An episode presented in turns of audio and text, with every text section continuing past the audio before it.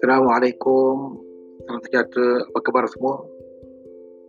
Uh, saya Cikgu Aziz, jurulatih Posh anda. Pertamanya saya mengucapkan terima kasih atas kesudian anda untuk mendengar siaran podcast ini. Ini merupakan siaran yang pertama dan saya akan memfokuskan perbincangan berkaitan dengan OSH. Dan OSH di sini maksudnya ialah Occupational Safety and Health. Keselamatan dan kesihatan pekerjaan pada hujung tahun lepas eh, saya telah berkesempatan untuk berkongsi topik berkaitan dengan kepimpinan. Nah, saya mengambil kesempatan ini untuk mengucapkan terima kasih kepada AZM Training and Consultancy kerana memberikan kepercayaan kepada saya untuk membuat perkongsian tersebut. Dan Alhamdulillah, lebih kurang 70 peserta telah hadir eh, kursus tersebut uh, di mana kami telah berkongsi beberapa perkara penting uh, atau beberapa perkara, beberapa perkara asal berkaitan kepimpinan. Jadi perkara ini hanya saya akan bincangkan pada siri-siri yang akan datang. Jadi sebagai pengenalan, uh, cukup dengan saya bercerita tentang apa perkara atau konten yang ada dalam kursus tersebut. Kursus tersebut mengambil masa dua hari, tuan-tuan. Dua hari melibatkan elemen uh, teori dan juga praktikal. Kita ada case study, kita ada kita ada game dan sebagainya.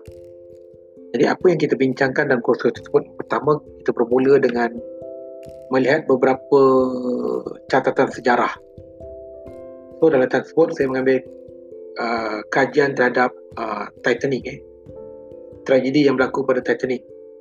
Uh, Kerana kita dapati ianya ada kaitan dengan uh, Topik kepimpinan itu sendiri. Itu yang pertama Kedua kita berbincang tentang culture budaya. Ha, bila kita bincang pasal kepimpinan, leadership, maka kita tak boleh lari daripada bincang pasal budaya.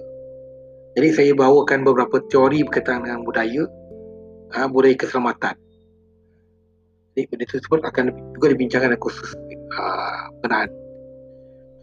Uh, topik ketiga kita belajar tentang sejarah uh, tentang perundangan uh, bidang keselamatan ni kita tak boleh lari daripada bincang pasal pasal perundangan. Jadi ada beberapa perkara dalam perundangan yang saya tekankan yang mana ia ada kaitan dengan uh, kepimpinan. So yang keempat kita berbincang ten- uh, tentang